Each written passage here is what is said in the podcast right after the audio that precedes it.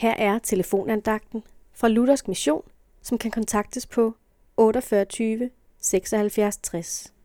Andagtholderen i dag er Christian Sørensen. Det er i dag torsdag før påske, skær torsdag kalder vi den. Jesus er blevet arresteret som en forbryder. Nu står han i ypperste præstens gård under anklage. Beslutningen om hans død er taget, men man må jo finde noget at dømme ham for. Det lyder lidt bagvendt. Og de har også deres kvaler med at få tingene til at gå op.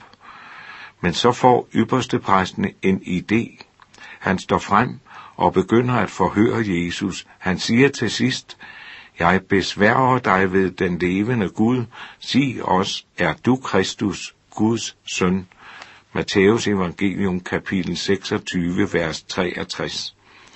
Han spurgte ikke for at få et svar, men for at få bekræftet sin egen opfattelse, at Jesus var en løgner og en Guds bespotter.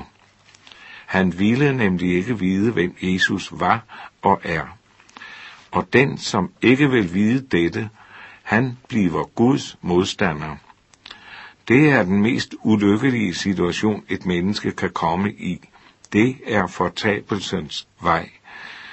Ypperste præsten har mange trosfælder i dag. Mennesker, som ikke vil vide, hvem Jesus er.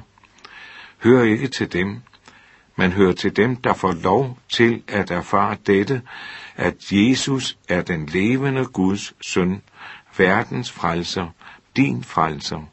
Må Gud ved sin ånd hjælpe dig til det. Amen.